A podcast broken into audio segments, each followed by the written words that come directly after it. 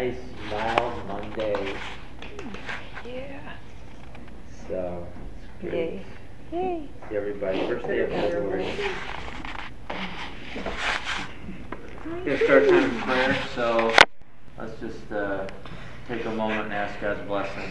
Father, we thank you for uh, your word, and we thank you for your word to us. I pray that we would be able to receive uh, a living word tonight, that we'd be able to receive what you have, what you want to say, what you want to speak into each one of us. I pray we have ears to hear, and I pray that we would drop any um, safeguards that would keep us from being able to receive what you want to say, any barriers that we've put up to try and keep ourselves the way we are. But God, I pray for change tonight. I pray that you would lead us to uh, moments of change tonight, and I ask you, God, that we'd be open and ready to receive it. Uh, I just ask for your power. Uh, we pray, God, for the Holy Spirit to lead us, to direct us, and to teach us. For we ask in Jesus' name. Amen. Amen. Amen. So you're going to need some Bibles, so I encourage you to open up to Joshua chapter 1. Very familiar verse. Doesn't mean it's not a good one. It just means it's familiar. So we're going to go to Joshua chapter 1 and uh, verse 9.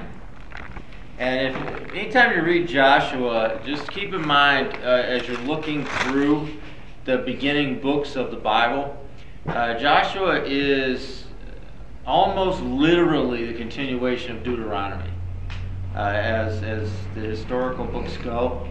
There, so you have Deuteronomy, and at, at some point in Deuteronomy, most people believe that uh, the writing of Deuteronomy was taken over by someone other than Moses, perhaps Joshua. Uh, we don't know. But there's a definite flow that goes from Deuteronomy into Joshua. And a couple things that I think are, are kind of interesting about that. You've got one story that continues on, uh, and it, it, it brings up a point about how God works and what God's doing. And the point is this that Moses is a central figure in the history of Israel. Uh, there's no doubt about it. They, there, there were the patriarchs, and there were those that came before the patriarchs, and it leads us into the, the captivity in Egypt for Israel. And Moses becomes really a central figure in the history of Israel. And, and so I thought it was kind of interesting when you, when you look at that and you look at how the flow goes through Deuteronomy uh, to Joshua, and that flow goes through the man Moses to the man Joshua. And, and it shows us that God's work continues. That, God's work is going to continue, that it does continue, and it is not dependent on one person. And I think strategically, God used Moses. And I think Moses, uh, God called Moses specifically for that time, that place. He called Aaron specifically for that time, that place. I think Moses went about doing what God called him to do, and he came to the end of what God had called him to do, and then another was raised up through Joshua. And so Joshua was raised up in time, and he fulfilled what God had for him to do. And then as you read through, you see different people, judges, kings, others, that God would raise up in season, in time. Uh, to lead his people, prophets that he would raise up in season and in time to lead his people. And so as you go from Deuteronomy to Joshua, one story, but you see two different key figures that are leading Israel during that time. And so I just want to, I'm encouraged by that always, uh, only because it just shows that really God does use individuals. He uses each of us, and we have our individual things we're supposed to do, and yet when our time is up or when whatever happens, happens, there's somebody else. And there's somebody that God raises up, and there's somebody that God's going to use. And so uh, it's just a kind of flow of what God has and what He's doing. So, uh, Joshua 1 9 is where we're at. And, and the, it depends on what version you're reading, but I want to talk to you about commands. Because there's several commands that are given in Joshua 1 9. And I want you to see them as commands. And I want you to see them as, as commands to you. Uh, my version that I have right here is the New International Reader's Version. It says, Here is what I am commanding you to do. And the key word there is command, and then another key word is you. Those are the two that I want you to think about. And when you hear a command, what's a command? Is that optional? No. No. Is it is it if you feel like it? Not really. Uh, we we have someone that we are obliged to obey. He's requiring a personal response from me and from you. And so there is an obligation that is reflective of all that he's done and who he is in our life. So as Israel was listening to God through Joshua command them, they had an obligation. Each one of them had an obligation. And they were going to have to answer that obligation as individuals. You know, we like to think of the children of Israel, we like to think of the nation of Israel as this mass of people, but they were really individuals. They were individual families. They were you know, people that were divided up into tribes and they formed a nation, and yet at the core of that, if you go all the way down, it was just individuals that had to answer. It was individuals that needed to, they were either going to obey and they were going to do what God called them to do, or they weren't. And and you see instances where some of them did and some of them didn't. You see instances where certain tribes wanted out, and they wanted to settle in a different place other than the promised land. And you saw other things and decisions that were being made. And all that highlights for us is that they weren't just responding en masse. They weren't just responding as one voice, but they were all individual voices of people that were making individual decisions and they were saying, okay, this is where we're at, this is where I'm at. So when God commanded them, it required a personal response, a personal responsibility. God shows himself faithful. He shows himself mighty. He shows himself worthy. It's kind of like we look at worship. Why do you worship God? Well, he says we're supposed to. So that's one valid answer to why we worship God is that we worship God based on his command that he wants to be worshiped. But why else do we worship God? What elicits a personal response out of you toward God? That he provides, maybe that He is good to us? Maybe. That He comforts you? Maybe. That He has revealed Himself to you in a personal way? Maybe. That He saved you? Could be. That He gave His life for you? And it's the least you can do? Maybe. I don't know if you think like that. I have no idea. And when I ask people why they worship, you're going to get a bunch of different responses. And, I, and you know, honestly, if you depends on what day you ask me, I'll probably have a different response each time you ask me. Because there's some Sundays I come in here, or some days when I get up, I don't feel like worshiping. But I'm going to worship Him because He commands it. I'm going to worship Him because I consider Him worthy. When the Bible talks about bring a sacrifice of praise, a sacrifice is something of value to you that you had just as well keep as to give up. All right, if you think of it in terms of a lamb, you could keep that lamb and eat it, or you could give it up in sacrifice. That's up to you. And so the sacrifice of praise, think about it that way, is that that's something you can keep for yourself, that's something you can keep to yourself, or you can make a bigger decision, whether you feel like it or not, knowing that this is what's required of you, and you can praise that day, and you can worship.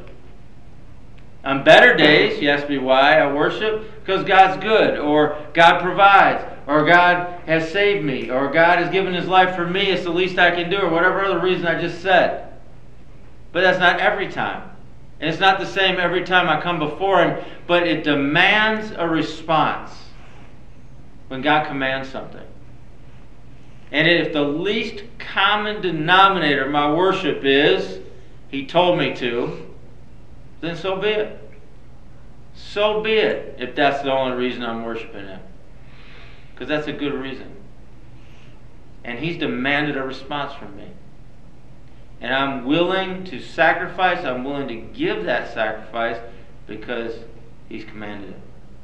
So I'm going to do it. So we, we all make that decision. The only thing I'll tell you is, is that you, I, we, as His children, we, as the benefactors of His grace and of His sacrifice and of all that He's done for us of salvation, of life, and that more abundantly, and I could go on and on, but we are obliged to obey Him. We have an obligation. And if you see that as optional, you're exercising free will, but you're a jerk. Right? That's what I got to say about that. You can exercise your free will, but man, that's just a dick move.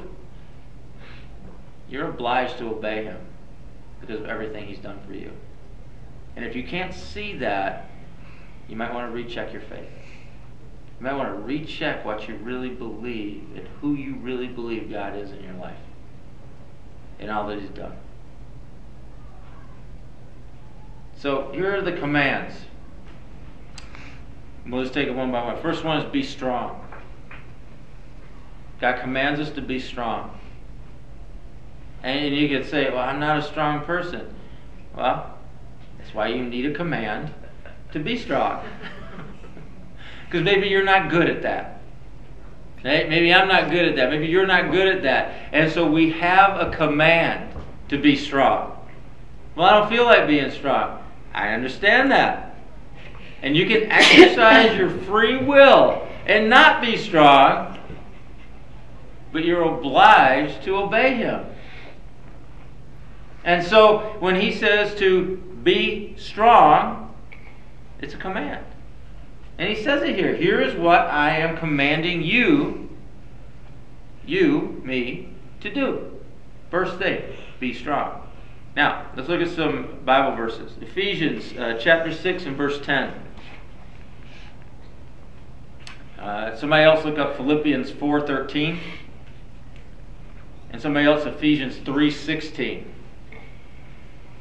We'll stick to a few verses for each one, but I, I just want to make sure you understand these aren't some some random commands that came out of nowhere. Uh, these get repeated a lot, so he means it. He said it, and he said it again. Yeah, he's he means it. So being strong. Ephesians 6:10 is the first one. Philippians 4:13 is the second one, and Ephesians 3:16 is the third one. So anybody have Ephesians 6:10?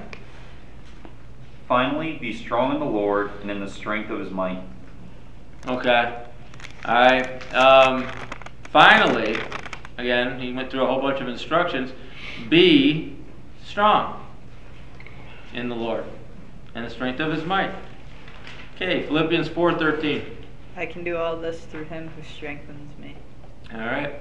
So, not only does he command us to be strong, he strengthens us. So he's helping us out. All right? He gives us strength to, to do it. So, so we're like in remedial strength class, okay?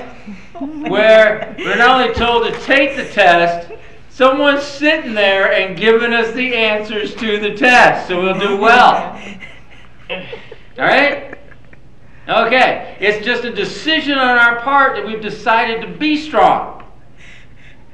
And so, if we're not feeling particularly strong or whatever it is, He's strong and He wants to be strong through us. And we're allowing that to happen. We're getting the help we need. We're not able to do it on our own. Let's say we don't have that, all right? We don't feel it. He's given it to us. But the decision has to be made. It's not to wallow in our weakness or whatever you want to call it, but we decide that there's a strength that God has called us to.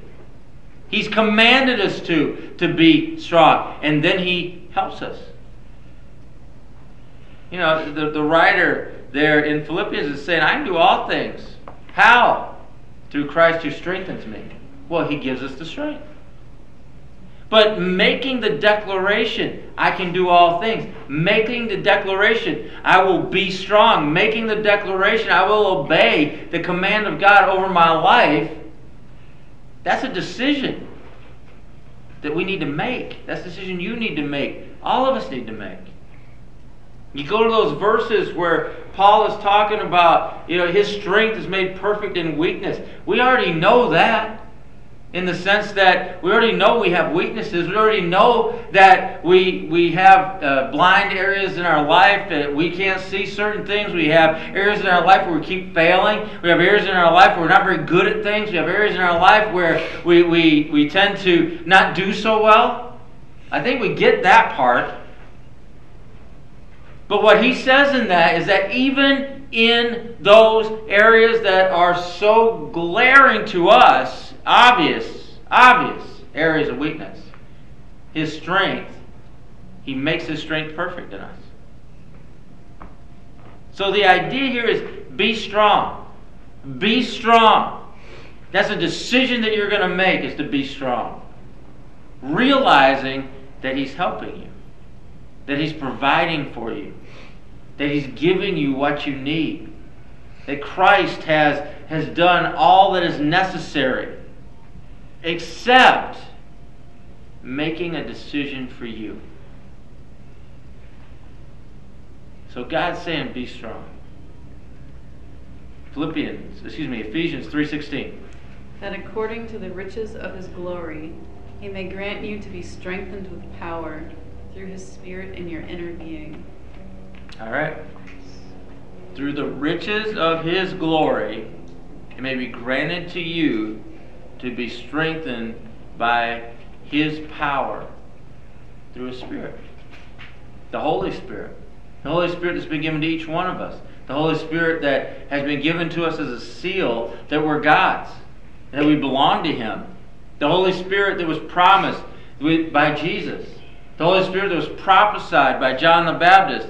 The Holy Spirit that was again declared on the day of Pentecost. The Holy Spirit that again, we heard Jesus when he breathed into the disciples in John chapter 20. The Holy Spirit that each one of us has received gives us strength.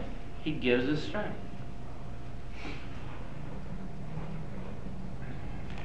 So, what's the problem? We have a command that we're obliged to obey. We're obligated. We've been given the means by which to obey it.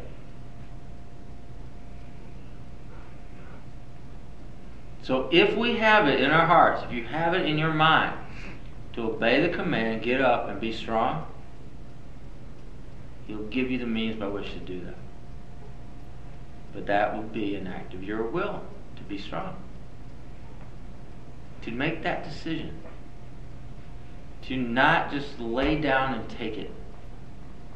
To not just roll over. To not just accept your lot in life or whatever that is. I don't, I don't even know. But to be strong. Okay, so that's number one. Number two is uh, be courageous. That's the second command is to be courageous. And you know, and a lot of times we look at that that word courage, and we think, well, certain people are courageous and certain people aren't. We're commanded to be. You're commanded to be courageous. I'm commanded to be courageous. There's nowhere in the Bible where we're not commanded. We're commanded to be something else. And I could come up with a couple words here, but I just want to say. Actually, it speaks right up against the cowards, doesn't it? Yeah, the cowardly. Not good. Not good. There's a there's an anti-verse to everything I'm reading here.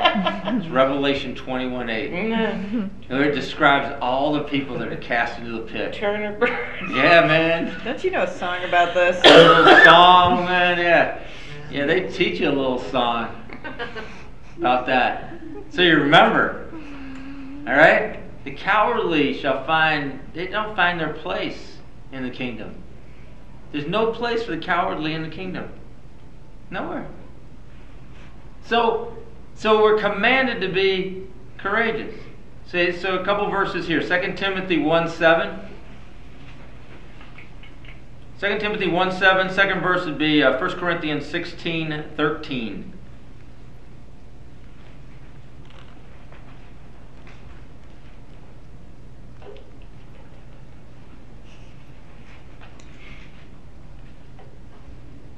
So 2 Timothy 1 7. Shall I read that?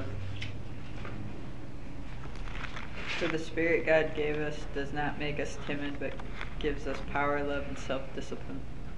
All right, so that, that verse says that the Spirit that God gave us does not make us timid. So, whenever you're feeling particularly cowardly or timid,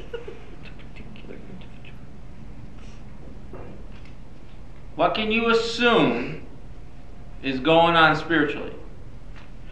The devil is screwing with you. That's the devil. Right. Now, and I'm try- I'm not trying to make it sound like you know demons are everywhere or whatever. They are, but I'm not trying to make it sound like that. What I'm trying to say is they're here. But what I'm trying to say is is that God, and, this verse is really clear. God has not given us a spirit that produces cowardice. He has not. And so when we are feeling that way, particularly when we find ourselves in that position of feeling timid or cowardly, we need to understand that there is a spiritual war going on. There's a spiritual battle going on in your mind that you need to stand up to. But you need to treat it for what it is it is a spiritual battle.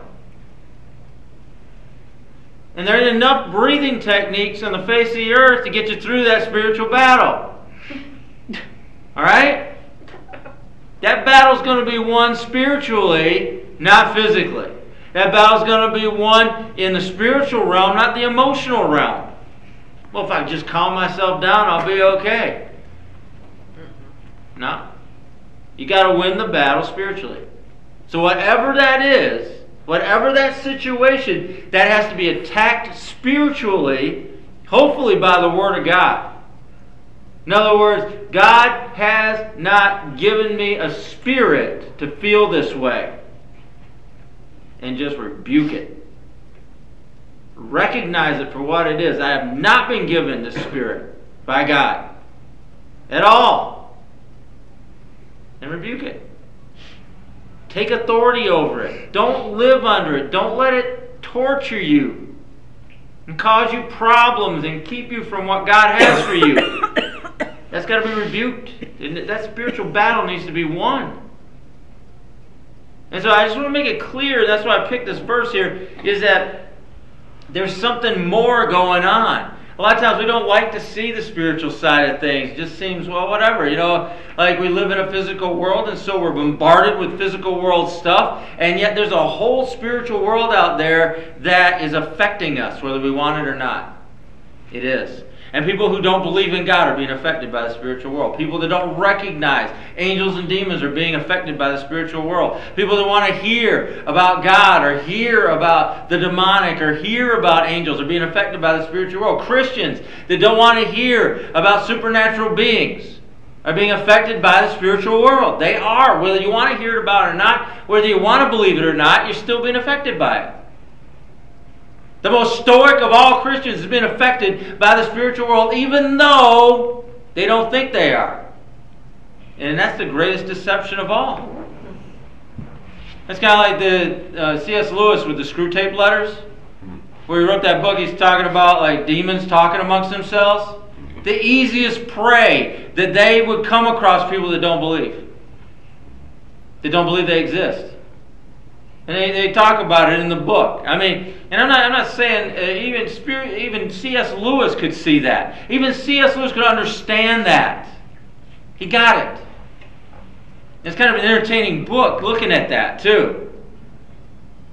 about how ridiculous we are sometimes in our disbelief of what's all around us, of what's described in the scriptures, of what we've been told is true.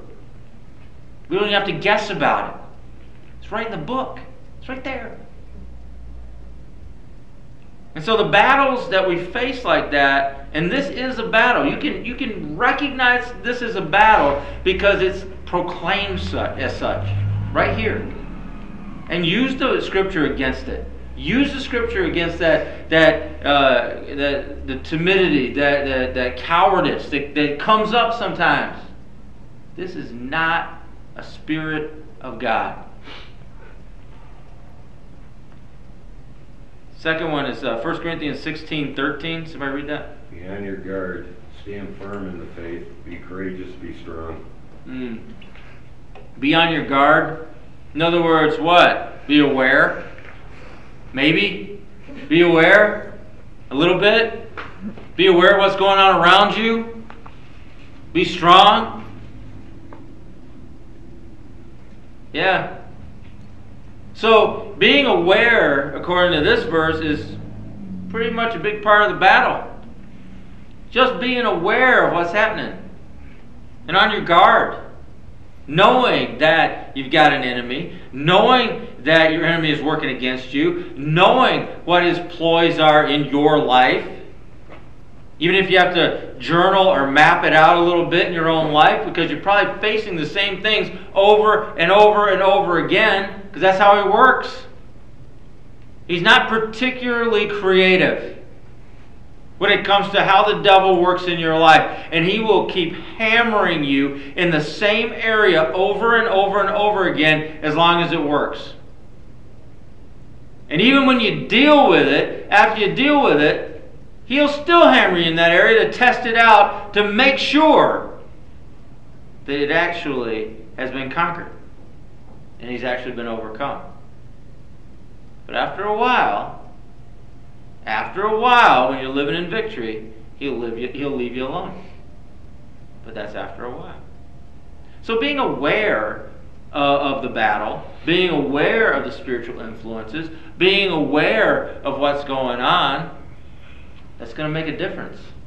You're going to be on it. You're going to be able to come against it. You're going to be able to recognize it for what it is. You're going to be able to defend, attack, fix it. Resist the devil. Have him flee from you. That's what happens. Okay, next command. Do not live in fear. All right, so our command so far be strong, be courageous. Third one do not live in fear. Do not live in fear.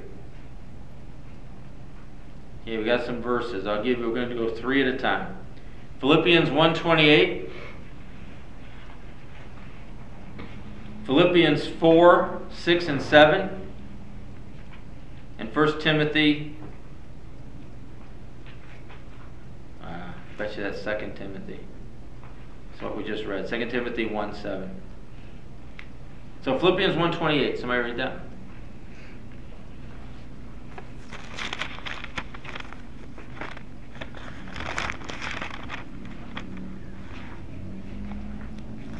Philippians 128. Without being frightened in any way by those who oppose you, this is a sign to them that they will be destroyed, but that you will be saved, and that by God. Okay, you know, it's kind of interesting. Is like, don't be frightened in any way. In any way. By those that oppose you. And and not only does he say that, and, and this is important to what we're talking about, but he said, but that'll be a sign to them. You ever notice that? That when you're not afraid, when people expect you to be afraid, that kind of freaks them out. It really does. That freaks them out. Uh, I'm not particularly afraid of people.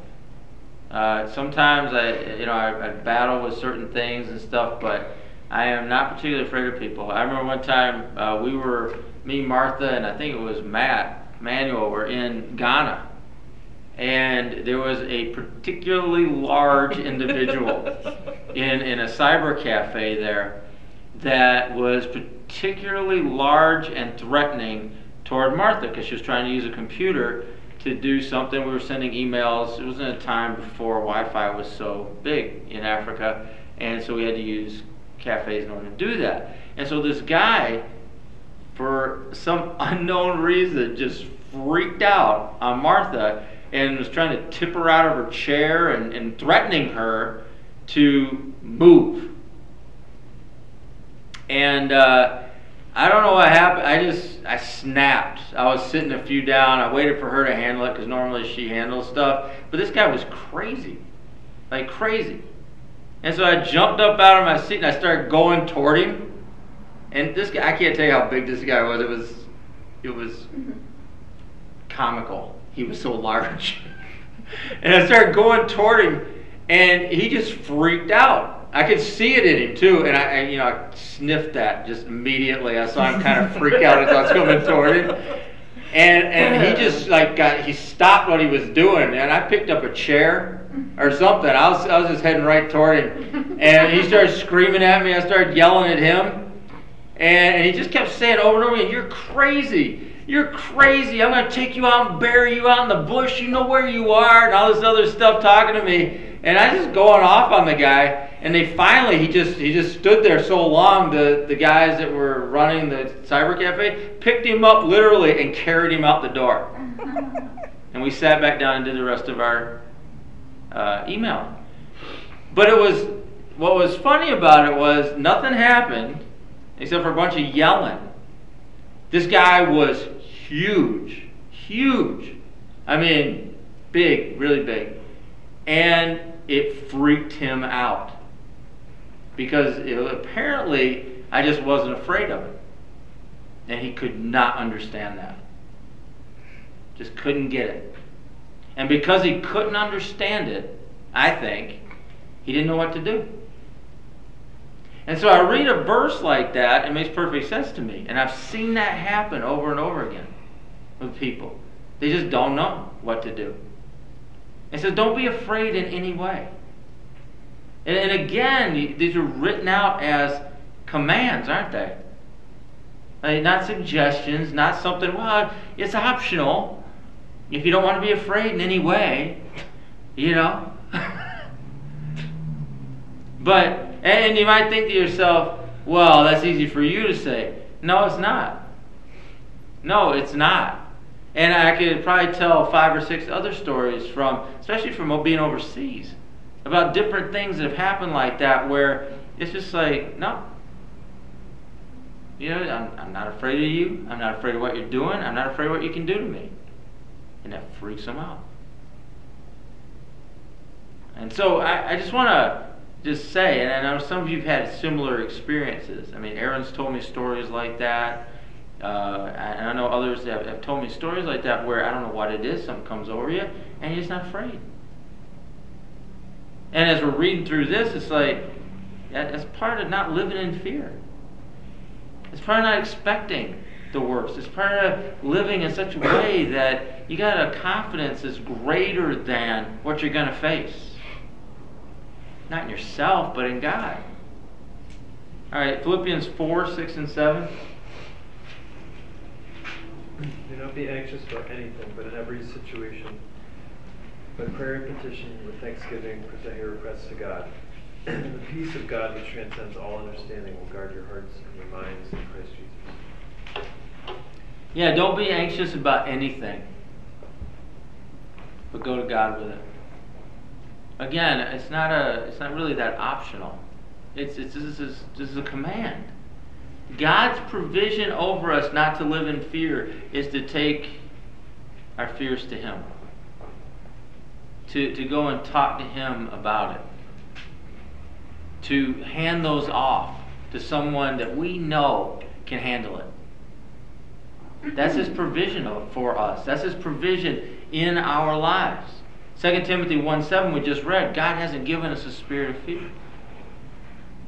But He's given us a sound mind. He's given us things that we need. He's given us the tools that we need to combat that. Because that's the rest of that verse. I'll give you three more verses Isaiah 41:10, 1 John 4:18, and Revelation 1:17. I'll give you those again. Isaiah 41:10, 1 John 4:18, and Revelation 1:17.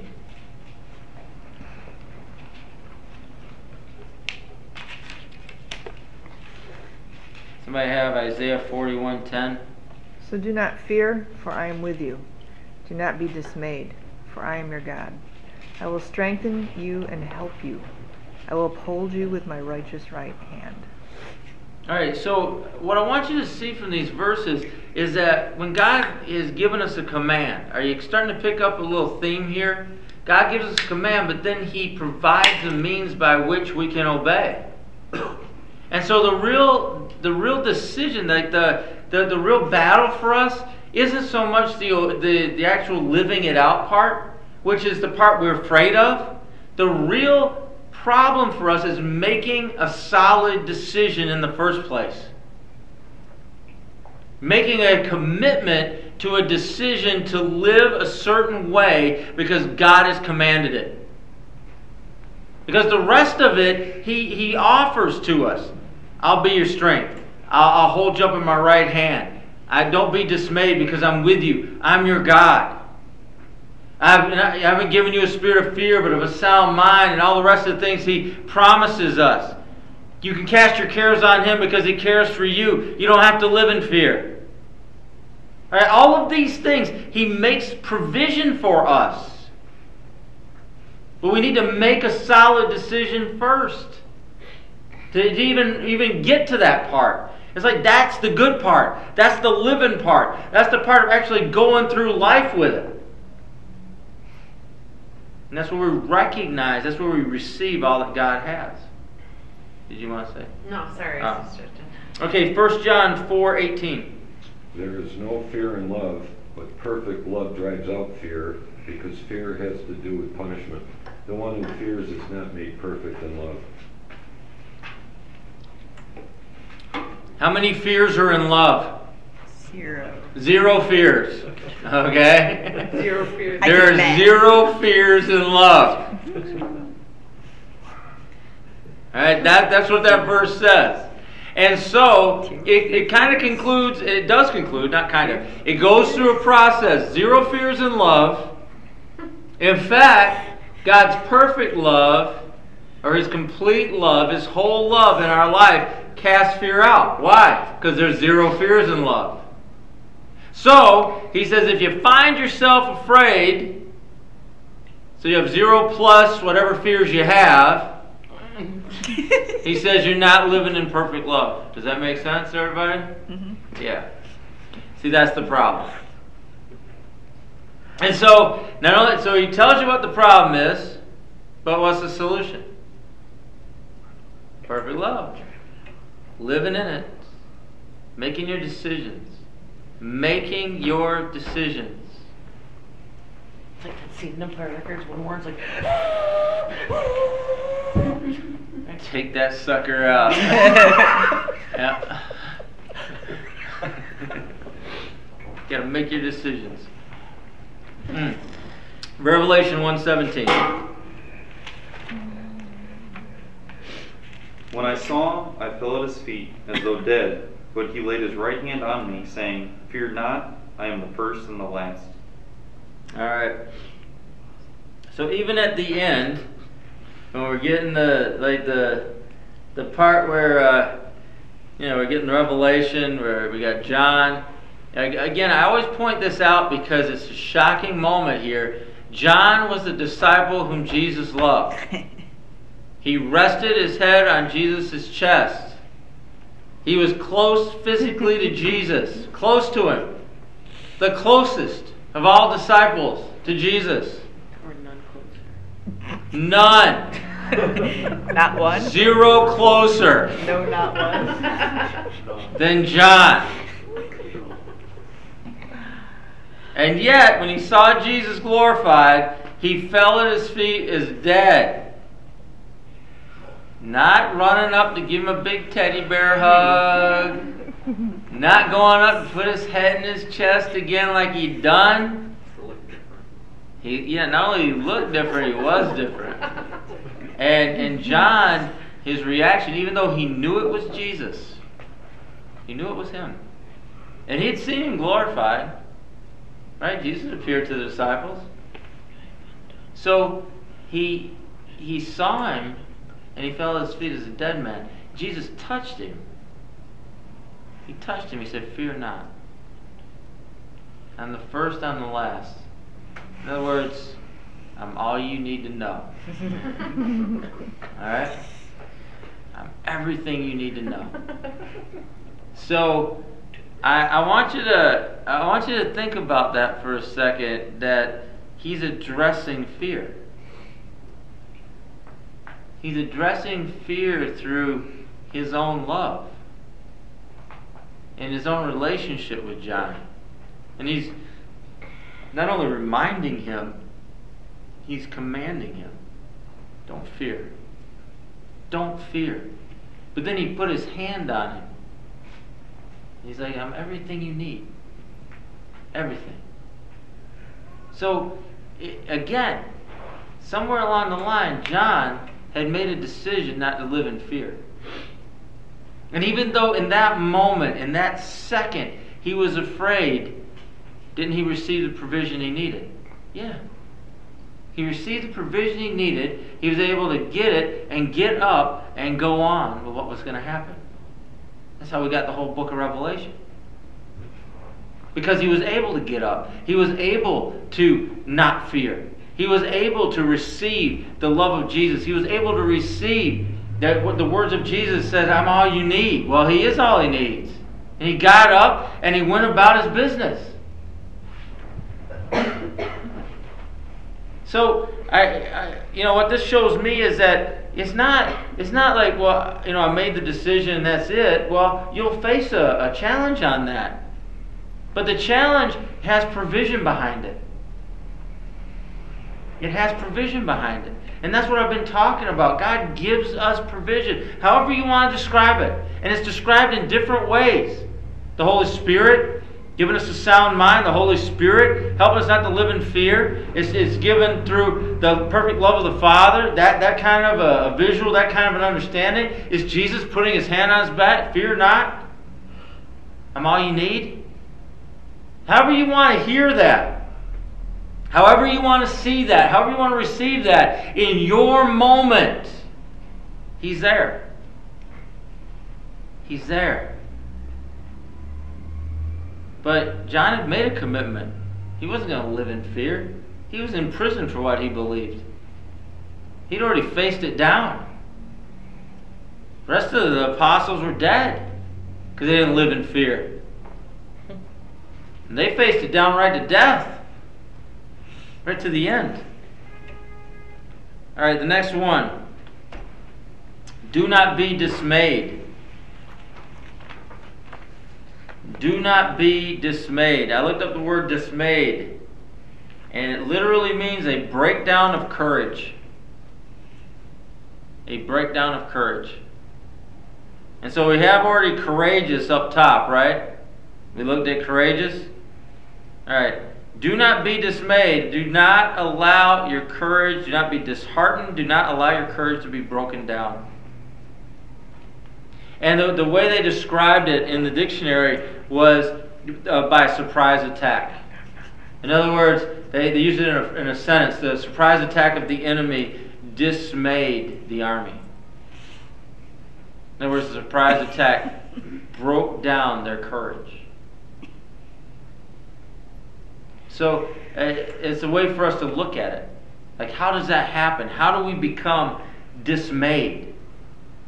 Well, it could be a number of different things. It could be a bunch of things at once. It could be an overwhelming thing that takes place in our life. It could be something that completely takes us out of the blue or completely surprises us. But we're commanded not to be dismayed. It's a command. And so we have to make a hard and fast decision. Say, I won't be dismayed. I'm not going to do it. I won't do it. The verses I have for you, we've already read one, Isaiah 41:10. Somebody want to read that one again? Isaiah 41:10. Don't worry because I am with you. Don't be afraid because I am your God. I'll make you strong and will help you. I will support you with my right hand and save you. Okay. John 14:27.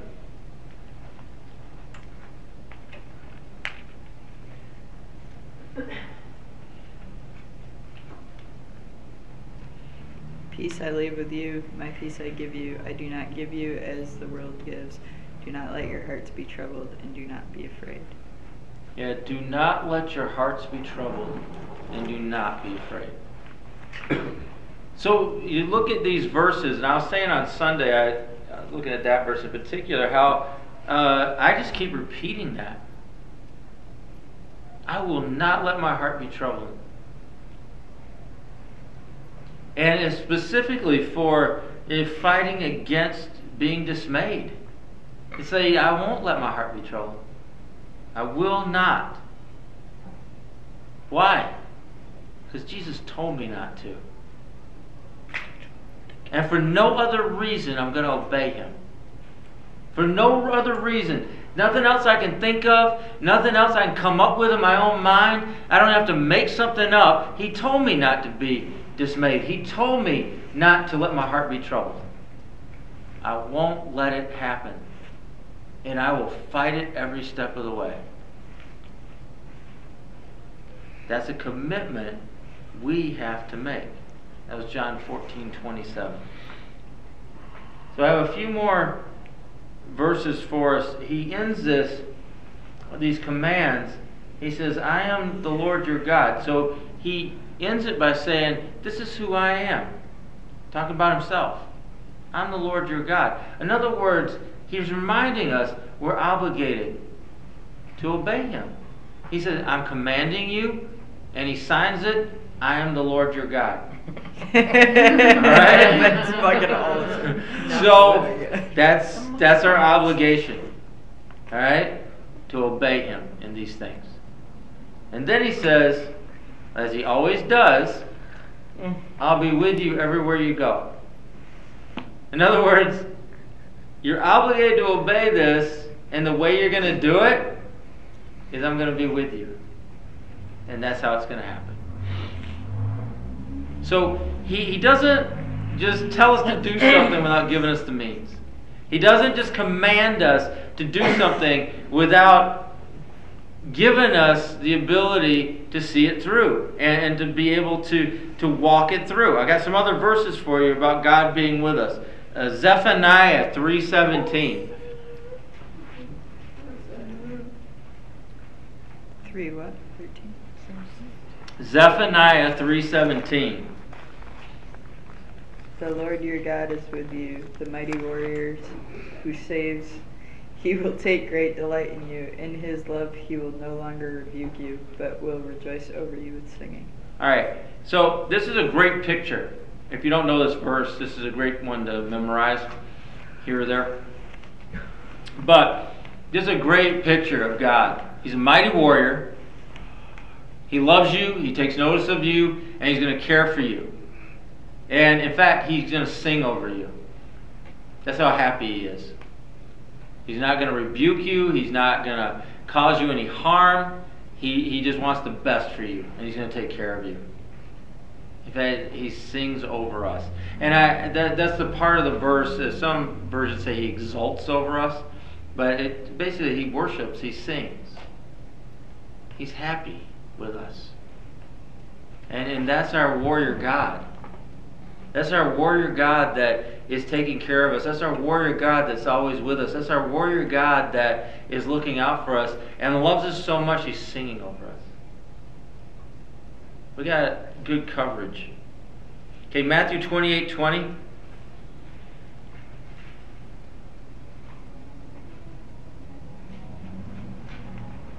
Teach them to obey everything that I have taught you, and I will be with you always, even until the end of this age. All right, God's with us. How's he start that though? Again, teach them. Go and make disciples of all nations, baptizing them in the name of the Father, Son, and the Holy Spirit, and teach them to what? Obey. Obey. They're obligated to. And I don't know how to explain this any more clearly. We are obligated to this. Teach them to obey all things that I've commanded you. But how are we going to do that? Well, I'm with you even until the end of the age. So we're given the command of obedience again, just like we are in Joshua at the end of Matthew, at the end of Jesus' ministry. He's about to head up into heaven. And he says it again obey. How are we going to do that? I'm with you. Same in Joshua 1 9. Obey. How? I'm with you. I'm with you. Okay, uh, Hebrews 13 5.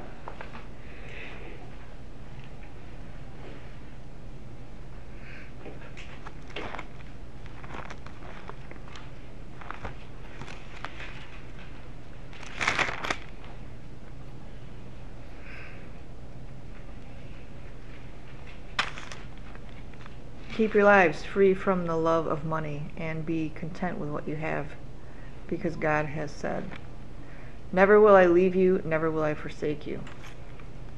All right. Never. Those are the words I, I, I pull out of that.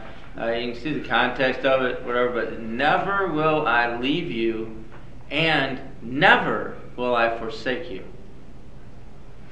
Which is kind of interesting because we sometimes forsake Him. But He says He never will forsake us. So it's one less thing to worry about. Romans 8, 38 and 39.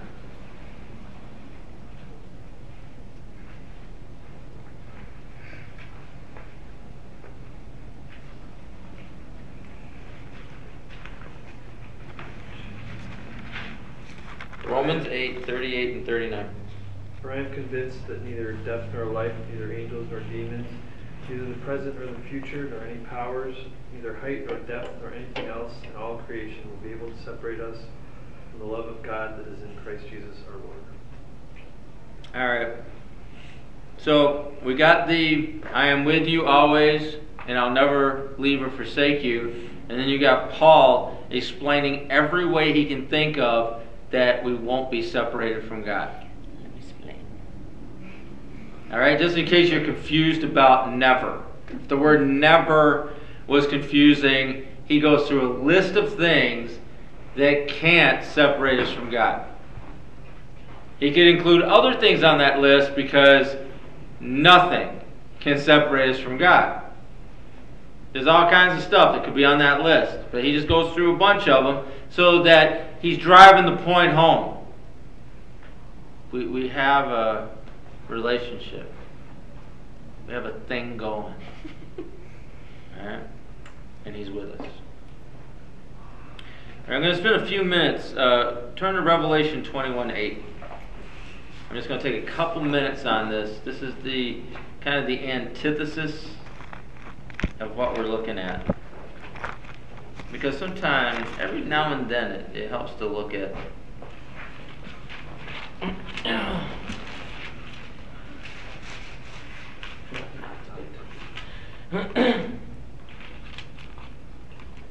Alright, so Revelation 21 8.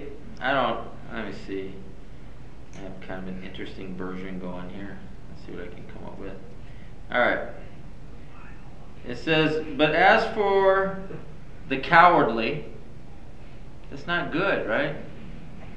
The faithless, the detestable, murderers, sexually immoral, sorcerers, idolaters, and all liars. Their portion will be in the lake that burns with fire and sulfur, which is the second death. And I, I've always found the ones that really strike me on this are the cowardly and the faithless. And of course, liars. But the cowardly and the faithless always strike me in this list. And they're really the first two. And, and so I, I, want to encourage you that there's something more to this command that you really need to take into consideration. And, and that is, and I think what this verse does is it re emphasizes this is an obligation. This is not optional. And so I want to encourage you to that. Not in a bad way, but I want to just reiterate this that this is no way to live.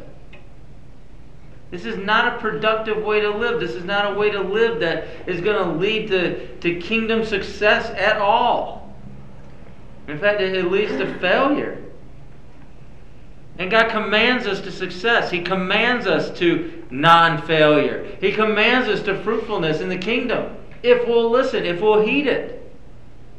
And so not only does He give us the command for it, He gives us the means by which to do it. The only point of failure is not obeying, to start with. That is the point of failure. Otherwise, we got all kinds of options. And the warrior God is with us. The warrior God is delighting over us. The warrior God is singing over us. So let's obey it. Let's make that decision. Let's make whatever decision we need to make to, to do what God's called us to do, to be strong, to be courageous, to not live in fear, to not be dismayed. Because God's with us. He's with you, He's with me. So let's take a couple minutes. And uh, all I'm going to encourage you to do, and we'll just take a moment here, to, to just respond to that. And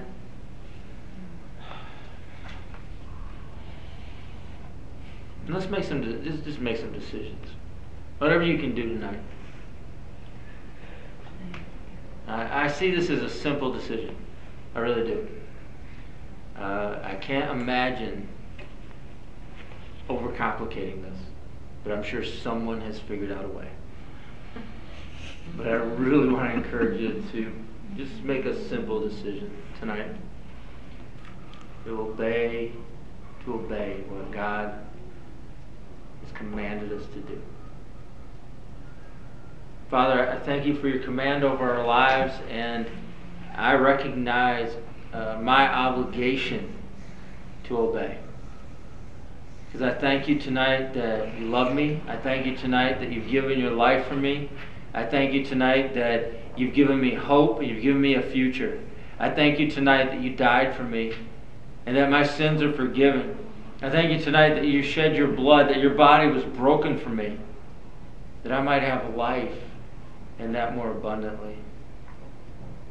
And so I, I hear your command.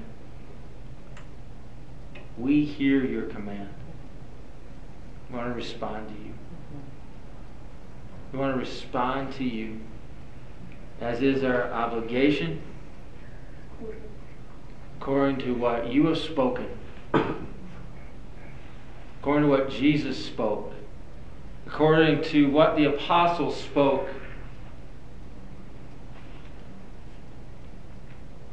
Thank you for your provision over our lives. I thank you that you're with us.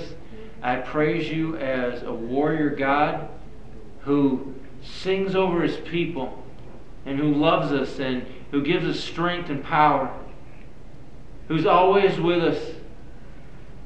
I praise you as the God who sends us the Holy Spirit, who really pours out power on us, who pours out love, who pours out a sound mind. I thank you, God, that you, you give us someone that we can give our cares to. That Jesus, you're willing to hear us and you're willing to take our cares upon you because you care for us. Thank you for a Father that has perfect love, that He shares, and gives to us. I pray your perfect love would drive out fear in our hearts and our lives as we receive that perfect love. God, I, I just pray for no more excuses. I pray for no more excuses to live a certain way. God, I pray for a new decision, a solid decision, and I pray, God, for a new day, a new moment, a new time as we move forward from here.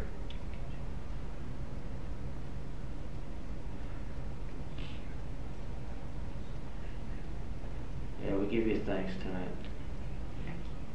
And thanks for your provision, and thanks that you're with us. We ask these things in Jesus' name.